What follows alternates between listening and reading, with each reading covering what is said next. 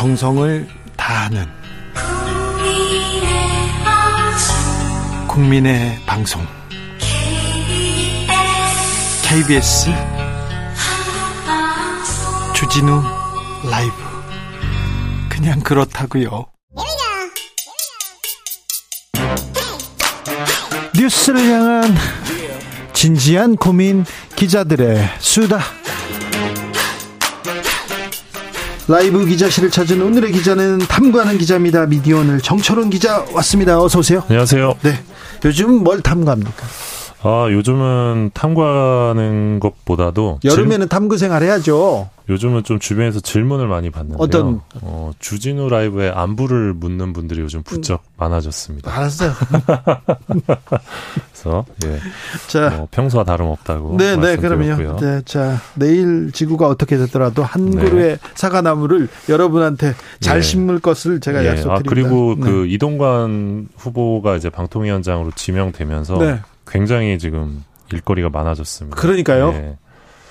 정말 장난 아닌데 그 음. 다음 주 금요일이 또 청문회 날짜로 잡혀가지고 예, 다음 주가 특히 더 정신이 없을 것 같습니다. 그러게요. 자, 이명박 정부 때 언론 그때 기억하는 사람들 많은데 그때 책임자였던 이동관 후보자가 다시 방통위원장에 올다 아참 상상하기 어려운 그래서 그 이동관 후보자 지명되고 나서 네. MB 때 언론 장악이 어땠는지 좀 다시 과거 기사들 좀 보고 있는데 네, 예전에 보니까 그 기무사에 있었던 분이 네, 나는 꼼수다 방송을 요약해 가지고 또 보고하고 그랬더라고요. 그렇죠. 네.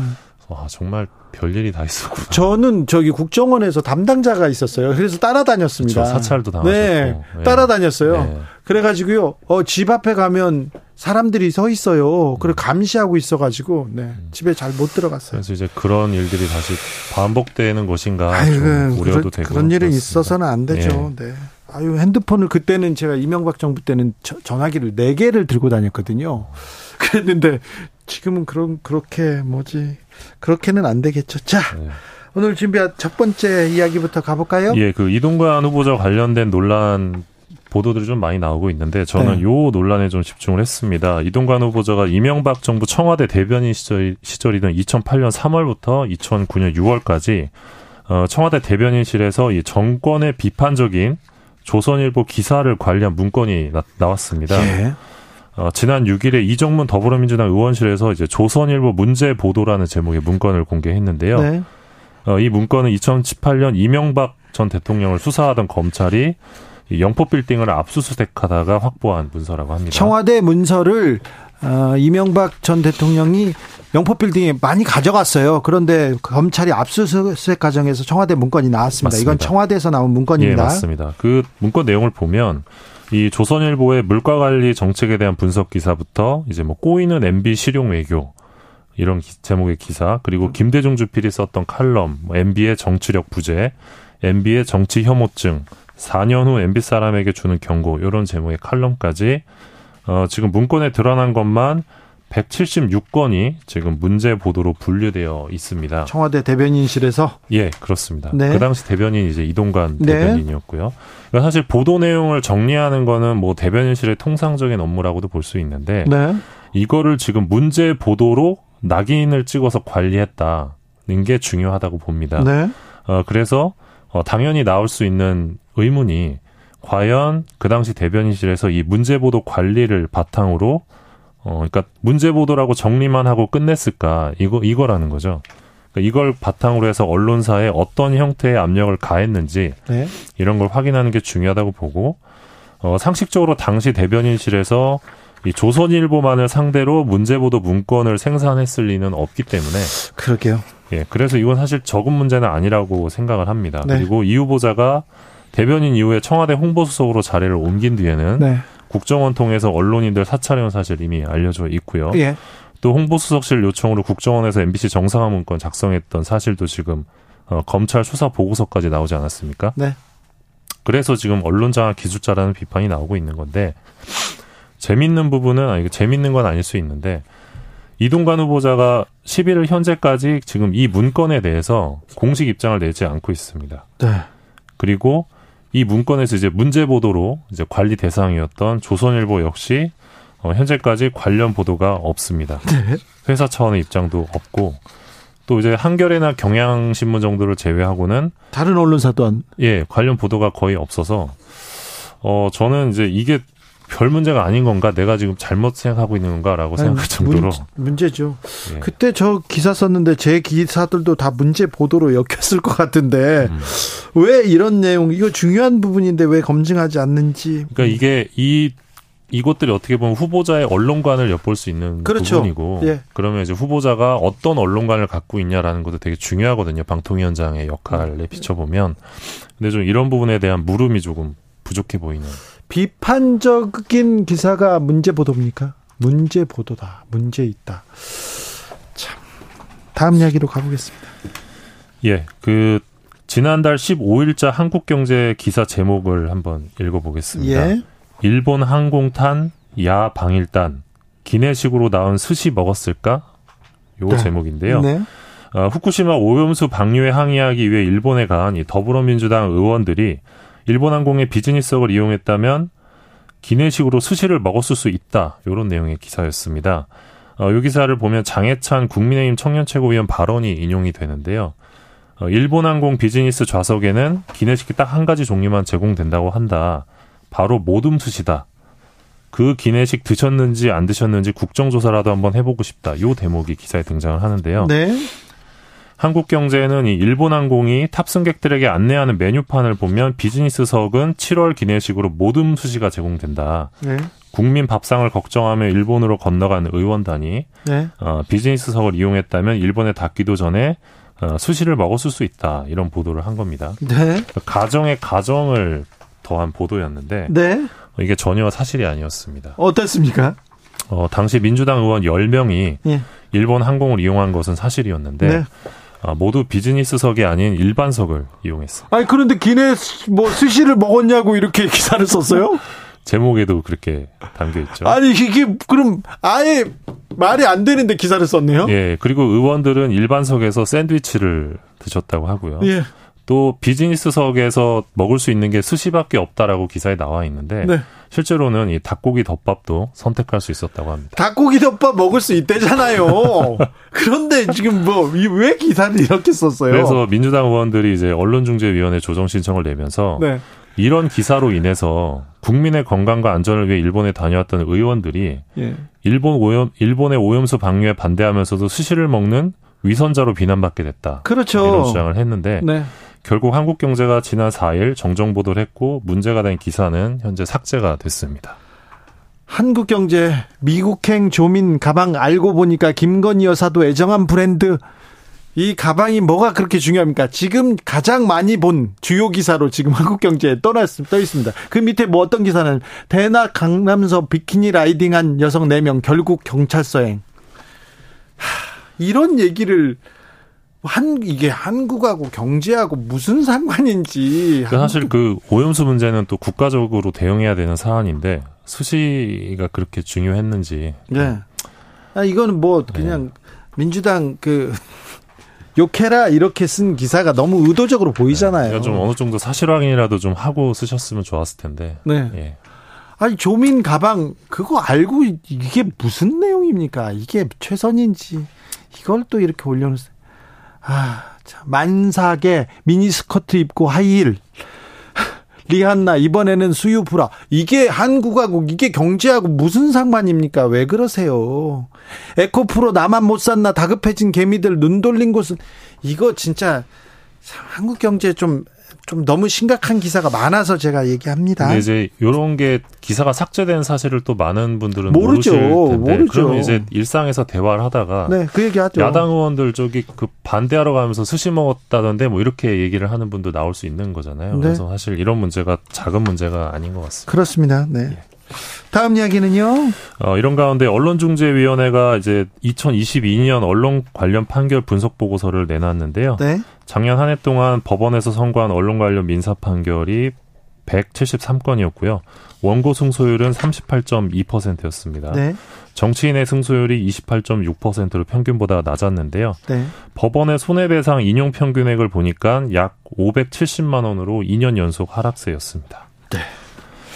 네. 어, 2021년에는 평균 880만 원, 2020년에는 1,800만 원이었는데 네. 어, 사실 이게 그대로 받아들이긴 좀 어렵습니다. 왜냐하면 이제 패소가 확정적이다 이러면 언론사에서 먼저 어, 합의를 제안을 하는 경우가 있어요. 많이 그러면 있죠. 네. 소를 취하하고 합의를 보는 경우도 있기 때문에 그런 경우 많습니다. 어, 실제 평균 배상액은 더 높을 수 있지만 네. 어, 그럼에도 불구하고 이제 인용 평균액이 약 570만 원이라는 거는 네. 이 변호사 비용 등을 고려했을 때 언론을 상대로 소송에 나가 나가더라도 크게 실익이 없다. 예. 뭐 그런 부분을 보여주는 것 같습니다. 맞습니다. 스시를 먹었는지 안, 안 먹었는지 확인해보고 써, 써도 되잖아요. 늦지 않지 않습니까? 이런 기사는 다른 데서 안 써요. 그러니까 확인을 하고 좀 최소한, 네. 어, 참, 닭고기 덮밥도 먹을 수 있다고 합니다. 그러니까 좀 기본적으로 확인은 좀 합시다. 음, 마지막으로 만나볼 이야기는요? 예, 한국언론진흥재단 이사회가 표한수 이사장 해임 안건을 상정을 했습니다. 어, 근데 표한수 이사장 임기가 얼마 남지 않은 것 같은데요? 예, 문재인 정부에서 임명된 표 이사장 임기가 올해 10월 18일까지인데요. 10월 18일이라 얼마 남지 않았는데 그것도 안 된다. 지금 나가라 이렇게 얘기합니까? 예, 한두 달 정도 남았는데 네. 굳이 또 이제 해임에 나선 건데 네. 어, 윤석열 정부에서 임명한 본부장급 상임이사들이 지금 해임을 주도하고 있는 것으로 알려져 있고요. 윤석열 정부에서 임명한 예. 네. 어, 이 해임 사유는 정부 광고지표 조작 논란과 관련 고발 사건의 수사 진행으로 리더십 와해 상황 심화입니다. 그러니까 수사가 진행되고 있어서 리더십이 되게 흔들리고 있다. 여기 이제 해임 사유라는 거고요. 네. 윤- 허수, 허술한 보조금 관리 정황과 수사 의뢰 등으로 경영 책임론 대두. 요게 또 해임 사유라고 합니다. 자, 이사들이 윤석열 정부에서 새로 이사들이 왔어요. 본부장급 이사들이 윤석열 대통령과 매우 가까운 사람들이 왔다고 이렇게 얘기되고 있습니다. 검찰 네. 출입 기자 출신이고 뭐 그런 분도 왔어요. 조선일보 출신이고 그런데 갑자기 한 달여 남았는데 두두 달, 달여 예. 두 달여 남았는데 바로 나가라 이렇게 예. 뭐 왜 그럴까요? 곱게 보내줄 수는 없다는 것 같은데 일단 언론재단 역사상 이사들에 의해 이사장이 해임되는 사건은 지금껏 없었다고 합니다. 네. 왜 두 달인데 뭐 2년도 아니고요. 6개월 1년도 아닌데 왜 두 달인데 그럴까요? 그러니까 저도 그게 의문인데, 네. 어, 그러니까 평범하게 그냥 임기를 맞추는 걸 보여줄 수 없다. 예 그런 의도도 좀 있는 것 같은데, 네. 어, 이날 공교롭게도 이사회 이사회가 16일로 예정이 되어 있는데 이날 공교롭게도 방송통신위원회에서 KBS, MBC 양대 공영방송 이사장 해임할 것으로 또 전망되는 날이기도 합니다. KBS, MBC 이사장도 해임합니까 다? 예, 이날로 지금 예정이 되어 있고 전망이 되고 있는데 마침 이날 또 이제 언론재단 이사장도 해임이 될 가능성이 높습니다. 그래요? 예. 다 해임이 된다고요? 예, 그러니까 예, 문재인 정부 때 임명됐던 양대 공영방송 이사장 그리고 언론재단 이사장까지 이제 같은 날 해임이 되는 초유의 사태가 올 수도 있다 이런 전망이 나오고 있습니다. 근데 이런 가운데 지금 방통위원장 직무대행이 이제 김효재 상임위원인데요. 조선일보 출신이죠. 예. 이분이 지금 차기 한국언론진흥재단 이사장으로 낙점됐다. 진짜요? 아 잠시 잠시만요. 예. 이분 그 정치권에 있을 때 돈봉투 사건으로 막 네. 유죄 받으셨죠. 예, 유죄 받으신 분이죠. 예, 청와대 정무수석 출신. 예. 이명박 정부 때. 예. 그런데 이분이 또 언론재단 이사장으로 오신다고요? 네. 방통위도 가셨는데? 예, 그러니까 김효재 직무대행이 이번 달 말에 임기가 끝나거든요. 임기가 끝나는데 지금 언론재단 안팎에서 어, 김효재 직무대행이 차기 이사장으로 낙점됐다 이런 이야기가 계속 나오고 있습니다. 네. 언론재단이 뭐 하는 데입니까? 아, 뭐 기본적으로는 현직 언론인과 언론사를 위한 각종 교육 프로그램 취재 지원을 제공하고 있는데 핵심적인 역할은 이제 1조가 넘는 정부 광고 집행을 대행하고 있는 곳입니다. 네. 올 가을에 언론계 태풍이 몰아칩니까? 그럴 것 같습니다. 진짜요? 네. 정말이요? 네. 비디오 오늘 정철훈 기자 함께 했습니다. 감사합니다. 고맙습니다. 교통정보센터 다녀오겠습니다. 이현 씨.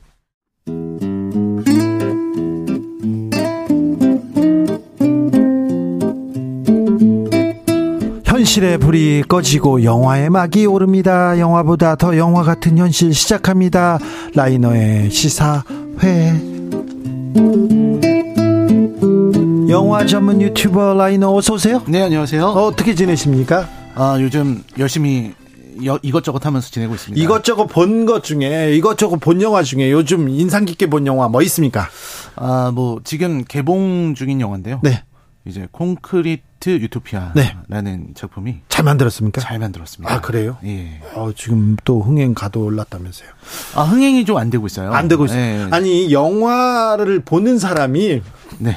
흥행은 1등이에요. 지금 국내에서 지금 1등이죠. 밀수가 지금껏 1등을 하다가 콘크리트 유토피아가 1등으로 왔는데 네. 근데 1등을 했는데 여름인데 관객 수가 많지 않더라고요. 네, 흥행 추이가 굉장히 낮아요. 그러니까요. 네.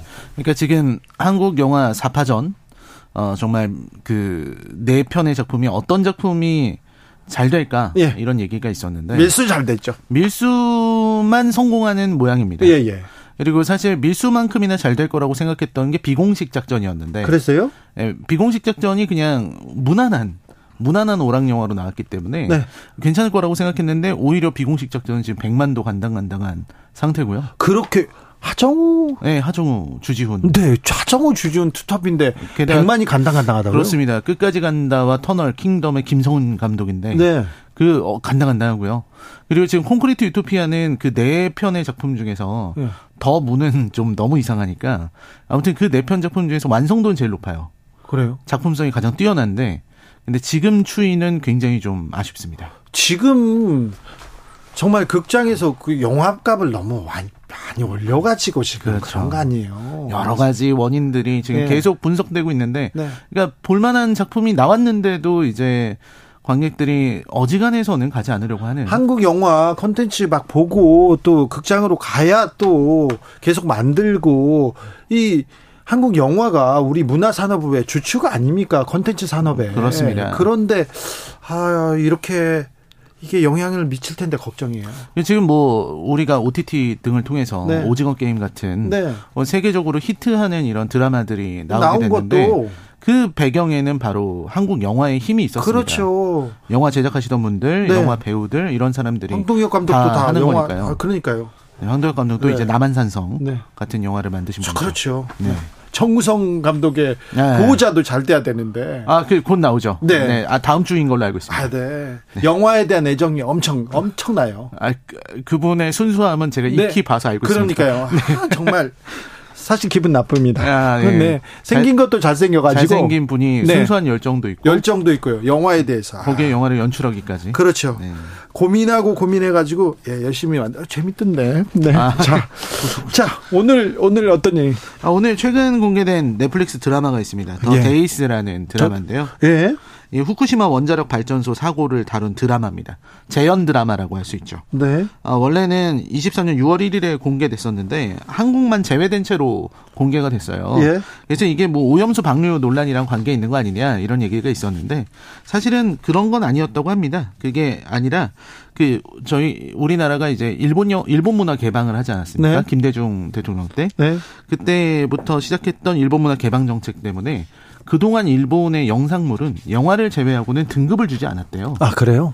네, 그래서 일본 드라마는 영화로 이렇게 변칙적으로 등급을, 등급을 받고 받았구나. 그래서 이제 들어오고 했었는데 그런 것 때문에 늦어지니까 이번에 어떻게든 일본 영상물을 완전 개방하는 조치를 했다고 합니다. 그래서 7월 20일에 공개가 됐습니다. 작품은 좀 잘 만들었습니까? 이게 음. 일- 일봉 이런 거 없습니까? 소 아, 죄송합니다. 이거는 그 음. 영화계나 그 작품에서 그런 얘기 하잖아요. 네. 국뽕 이런 네, 얘기 그렇습니다. 나오는데 그런 거 있, 있, 있, 아, 지 않을까요? 네, 사실 뭐 이게 실화를 바탕으로 한 재현 드라마고 예. 그래서 비슷한 사례를 어, 참고하지 않을 수가 없는데 일단 좋은 사례는 체르노빌이죠. 예. 체르노빌이라는 아유, 저 작품 좋아요. 예, 그 작품은 어, 정말 짧은 구성이지만 네. 어쨌든 진짜 막 달려가는 네. 그리고 어떤 실체적인 진실을 그려내는 그런 수작으로 평가받았습니다. 매우 긴장도를 계속 끌어올리면서요. 네. 아, 매, 매우 잘 봤어요. 그야말로 달리는 작품이었는데요. 예. 반- 이런 일이 있어서는 안 된다 이런 생각도 네, 있죠. 맞습니다. 네. 어, 무섭기도 했고요. 네. 반대의 경우는 최미역행 같은 중국 영화가 있습니다. 네. 아, 최미역행은 이제 지난 코로나19가 시작된 시기에 중국의 모습을 담은 영화인데요. 네. 자신들이 이제 코로나와의 전쟁에서 멋지게 승리했다라는 체제 선전용 영화. 아주 괴작이었습니다. 중국 영화는 사실 완성도 높은 작품들도 많았어요. 그. 전에는 근데 최근에는요 이상해졌어요. 너무 이상하죠. 그죠? 네.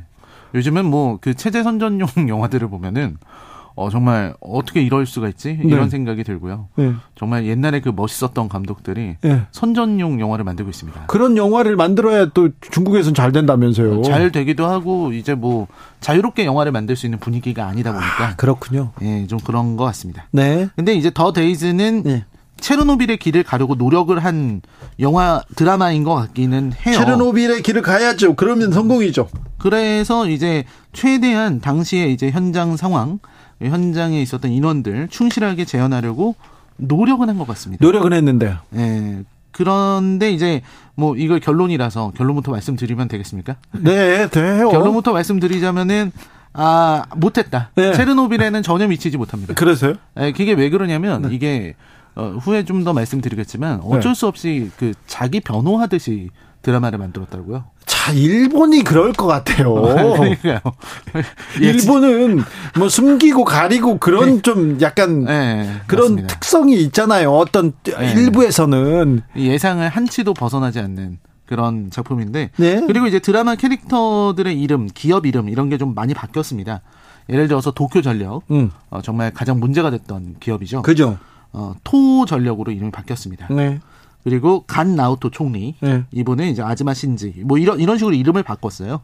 그래서 실화로 만든 드라마인데 굳이 뭐 이름을 바꿀 필요가 있나 누가 누군지 다 아는데 네. 그럴 필요가 있나 하는 의문이 들기도 했습니다.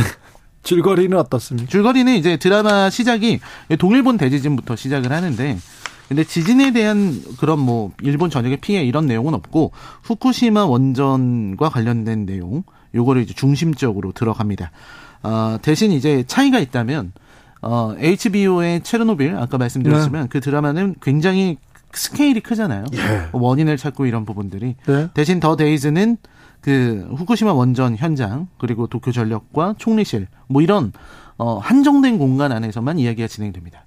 그러니까 그런데 좀 문제 의식이 있습니까? 좀 인, 인물 드라마인데요. 예. 문제 의식은 어떻게 그러니까 이 문제 의식이 나오긴 해요. 예. 그러니까 왜 이런 일이 벌어졌느냐 예. 요거에 대해서 자기들끼리 이제 내놓은 결론들을 보여주는데 일단 첫 번째로 자신들이 얘기하고 있는 거는 관료주의의 문제점. 아, 그래요? 예, 관료주의가 잘못됐다. 네. 그리고 이 도쿄전력의 민영화, 그러니까 민간 기업 도쿄전력의 비협조적인 대응 네. 이런 것들이 굉장히 큰 문제였다라고 자기들이 자평을 하고 있습니다. 예. 예, 관료주의가 어느 이, 이게 어느 정도냐면 일단 기업의 그, 그어가이그 간부가 내용을 잘 몰라요. 음. 경제 관료 출신이라서 네. 그러니까 그런 것도 되게 큰 문제인 거죠. 내용을 아예 모르고 그리고 이제 원자력 위원회라고 있는데 그 사람들은 대피 범위를 지정해 줘야 되는데 우리는 정확한 보고를 못 받았으니까 다른데 문의하세요 이렇게 얘기를 하고 그리고 당장 보고를 총리에게 보고를 해야 되는데 그 관료제 특유의 그런 어떤 권위주의가 있지 않습니까? 그러니까 총리한테 보고해야 될 데이터를 손에 들고서 총리님 편하실 때 보고를 하겠다 이렇게 얘기를 하는 이런 상황들이 계속 벌어집니다. 네. 그러니까 관료제 자체가 굼뜨고요. 그리고 이제 정말 불이 하나도 들어오지 않는 모든 전원이 들어오지 않는 그 원전 사고 사태 때 그 정말 일본이 매뉴얼의 나라라고 하잖아요. 네. 근데 그 대응 매뉴얼이 전혀 없었다라고 하는 그리고 자기들은 훈련할 때도 이런 상황을 가, 가정조차 하지 못했다. 네. 이런 이제 무능들이 계속 나옵니다. 근데 문제는 뭐냐면 제가 이걸 보면서 느낀 거는 이 비판의 포인트가 관료주의 탓만 한다는 느낌이 드는 거예요. 그러니까 네. 면피를 하고 있구나. 네. 이게 처음에 볼 때는 어 관료주의가 저런 문제점이 있구나 하면서 보게 되다가 계속 보다 보면은 아 자신들의 잘못이나 이런 것들을 면피하려고 일부러 아주 약한 비판만을 골라서 하고 있구나 네. 하는 생각을 하게 됩니다. 그래서 사실 뭐 그런 내용들도 되게 많아요. 아베 아베 정권이 주장하던 이런 얘기들을 그대로 하는 부분들도 나오는 것 같고 간 나오토 총리를 굉장히 공격을 많이 합니다. 뭐 드라마 안에서도 뭐 한국과의 자금 유착이 있지 않냐 뭐 이런 이런 식의 이야기를 하는 것들이 있고요. 그리고 이제 내용 자체가 좀 나중에 가서는 어 간나오토 총리가 무능했다. 그가 무능했기 때문에 이 모든 게 잘못된 것이다. 이런 식으로 얘기를 하는 겁니다. 네. 왜냐하면 간나오토 총리는 이제 자민당이 아니잖아요. 아, 그리고 나간 사람이고. 나간 사람이고요. 예. 그러니까 그때 이제 그 정권을 되찾으려고 했었을 때 아베 신조가 간나오토에게 했었던 그런 비판들, 무능한 정부가 잘못했다. 요 얘기를 계속해서 반복하고 있는 드라마입니다. 그리고 나중에 가면은 이제 그 결국 그런 장면들이 나오게 되는 거죠. 예, 일본인들의 어떤 자기 합리화. 네. 우리는 정말 할 수 있는 최선을 다했다. 그리고 국민들을 지키기 위해서 예. 자위대 대원들의 어떤 그런 모습들 정말 수고했다, 훌륭했다. 뭐 그리고 이런 대자연의 위력 예. 그리고 통제할 수 없는 이런 원자력 앞에서 예. 인간이란 존재는 본 본디 아, 나약한 것이다. 이- 이런 식의 예상에서 안 벗어나네요. 일본 드라마가 좀 안 돼요, 요새. 안 되죠. 안 되는 이유가 이런 거에 있어요. 그리고 이게 드라마를 만든 기술도 돈이 네. 많이 들어간 드라마인데요. 예. 근데 90년대 드라마를 보는 것 같은 네. 그런 질감이 나와요. 왜 일본 영상이, 와, 이게 멈췄을까요? 그 여러 가지 이유가 있을 것 같은데 일단 영화 쪽은 아예 아예 답이 없는 것 같고요. 예. 그리고 제가 항상 주장하는 거는 일본도 이제 너무 우경화되다 보니까 그러다 보면은 자유로운 예술인들이 활동하기가 좀 어려워지거든요. 아, 그런 부분들이 좀 있는 것 같고요. 그리고 이게 그러니까 좀 시대착오적인 장면들이 많이 보입니다. 네. 요즘이 어느 세상인데 지진을 묘사할 때 카메라 흔들기만으로 묘사를 하려고 하는 모습을 보면 아 이게 참 딱하네요. 그- 그렇죠. 네. 아, 도대체 제작비를 어디다 쓴 거지라는 생각을 하게 만드는 서, 도대체 혹시 뭐 좀 파리나 영국으로 이렇게 유, 람 가고 그러진 아, 않았겠죠? 그러진 않았을 것 같은데 아, 그, 그것까지는 제가 확인해 보지 못했습니다만 아, 참. 좀 이상합니다. 참 일본 컨텐츠, 내 문화 컨텐츠 확실히 약간 우리한테 떨어진다 이런 네 그런 생각이 좀좀 들고요. 듭니다. 자, 그리고, 라이너. 그리고 이제 비판이 없어요. 그러니까 이게 뭐냐면 그 사실 이걸 보다 보면 네. 후쿠시마 그 원전 사태가 터지고 나서 예. 다시 그 지역으로 자식이들 이주민들 돌려보냈고 그 다음에 그 사실 사실 자기들이 그 여러 가지 일들을 했잖아요. 뭐 먹어서 응- 응원하자라든지 네. 아, 그러니까요. 뭐 전 세계에 우리는 어, 통제하고 있다. under control이라는 유명한 말도 하고 네. 그리고 또 결국 오염수 방류도 결정하고 이러한 일본의 모습 그러니까 간 나오토 총리가 보여준 무능보다도 네. 더큰 악이잖아요. 그렇죠. 그거에 대한 어떤 통렬한 비판은 단. 한 순간도 없습니다. 그래요? 단 한 줄도 없어요. 그런 내용들은 없고 그냥 다 관료제 탓, 무능한 총리 탓, 그리고 우리는 최선을 다했다. 해수를 늦게 투입한 것도 어, 총리 탓이다. 아니, 좀, 좀, 좀 냉정하게 평가를 해보는데, 자, 네. 그래서 어떻습니까? 이 작품은. 아, 일단은 이 여덟 편의 드라마를 굳이 다 볼 필요가 있나 싶습니다. 네, 네, 알겠어요. 네, 왜냐면 나온다, 나와. 이게 네, 한도 다- 끝도 없이 늘어져요, 진행이. 그래요? 느려요. 그러니까 이, 이 내용만 봐도 별로 그렇게 건질 게 없는데 네. 드라마의 진행 자체가 느립니다. 네. 그래서 보기가 굉장히 힘들었고요. 네. 그리고 이, 이 아까도 말씀드렸듯이 제작비를 어디다 썼는지 너무 궁금하고 예. 그리고 이제 일본의 이 교묘한 태도 예. 자기들의 책임을 회피하려는 것 같은 태도 아유, 이 전형적인 일본, 일본, 일본, 일본 영화 맞아요. 맞습니다. 그 어떤 자기들이 뭔가 반성하고 있다, 객관적으로 돌아보겠다 이렇게 말만 하고서 네. 사실은 굉장히 비겁하게 책임 회피를 하는 거죠. 네. 가짜 비판을 하고요. 결국은 생각하는 장면이 다 나와요. 그 자발적인 현장 출동이라든지 네. 어떤 영웅적인 희생. 그러니까 그 어떤 공동체를 위해서 희생하는 거를 굉장히 미화하는 경향이 있잖아요. 네. 일본 드라마에서 많이 나오는 것들인데 그런 영웅적인 희생이 나옵니다. 그래서 이 작품을 제가 굳이 얘기를 하는 이유는 네. 이 후쿠시마 원자력 발전 사고를 보는 이 일본의 태도 그리고 어 다른 한편으로는 일본이라는 나라가 자기 자신을 어떻게 평가하고 또 원자력 문제를 어떻게 얘기를 하는지 네. 그 시선을 엿볼 수 있는 자료로서 가치가 있다고 생각합니다. 알겠어요. 아, 야, 좀 관전 포인트 찾았다. 네, 관전 포인트. 일본이 이 문제를 어떻게 보는지. 어떻게 어, 어떻게 책임 회피를 하고 어떻게 스스로를 평가하는지. 네. 과학을 얘기하고 뭐 다른 얘기를 하는데 오염수를 바다에 버리는 거는 이건 도덕적으로도 저는 이거 도덕적으로 문제가 있어요. 나이물 괜찮아 뭐 어? 좋은 물 아니잖아요. 아, 그- 괜찮은 물 그- 아니잖아요. 그렇죠, 그렇죠. 네. 그걸 버린다. 이걸 당연한 듯 얘기하는 거 이거 말이 안 되죠. 자, 아무튼 오, 네. 이 작품을 봐야 되는 일본의 태도. 이 이, 이 상황을, 이 사실을 어떻게 외면하고, 이렇게 또, 이렇게 자기 합리화하는지, 네, 알겠습니다. 김승현님께서 예전에는 그냥 영화 그냥 봤어요. 그런데 영화비 오른 후에는요 신중하게 고르고 골라서 봅니다. 그래서 선택한 게 밀수였어요. 아우 밀수 재밌게 보셨죠? 4328님 영화 관람비 너무 비싸서요. 관객 점점 들어, 줄어들 것 같아요. 점점 인터넷으로 보겠죠. 얘기하는데 이거 심각한데요. 그렇죠. 아무래도 너무나도 비싸기 때문에 네. 그 영화관 가기에 저항감이 생기고 집에서 편하게 볼 수 있다는 이점. 네. 그리고 또 우리나라는 이제 영화가 나오면요. 그 2차 시장이라 그러죠. 예. IPTV나 이런 걸로 풀리는 주기가 예. 굉장히 짧습니다. 짧죠. 다른 나라는 뭐 6개월, 1년 이렇게 걸리는데 우리는 한 2주만 기다리면 그러면 바로 집에서 편하게 결제를 해서 볼 수 있기 때문에 네. 그러니까 굳이 영화관에 갈 필요를 못 느끼는 거죠. 네. 알겠어요. 근데 아, 한국 영화가 한국 문화를 이끌어온 뭐 핵심 콘텐츠인데 이렇게 무너져서는 안 되는데 좀 걱정은 큽니다. 그렇죠. 무너져서 무너져서는 안 됩니다. 네, 네.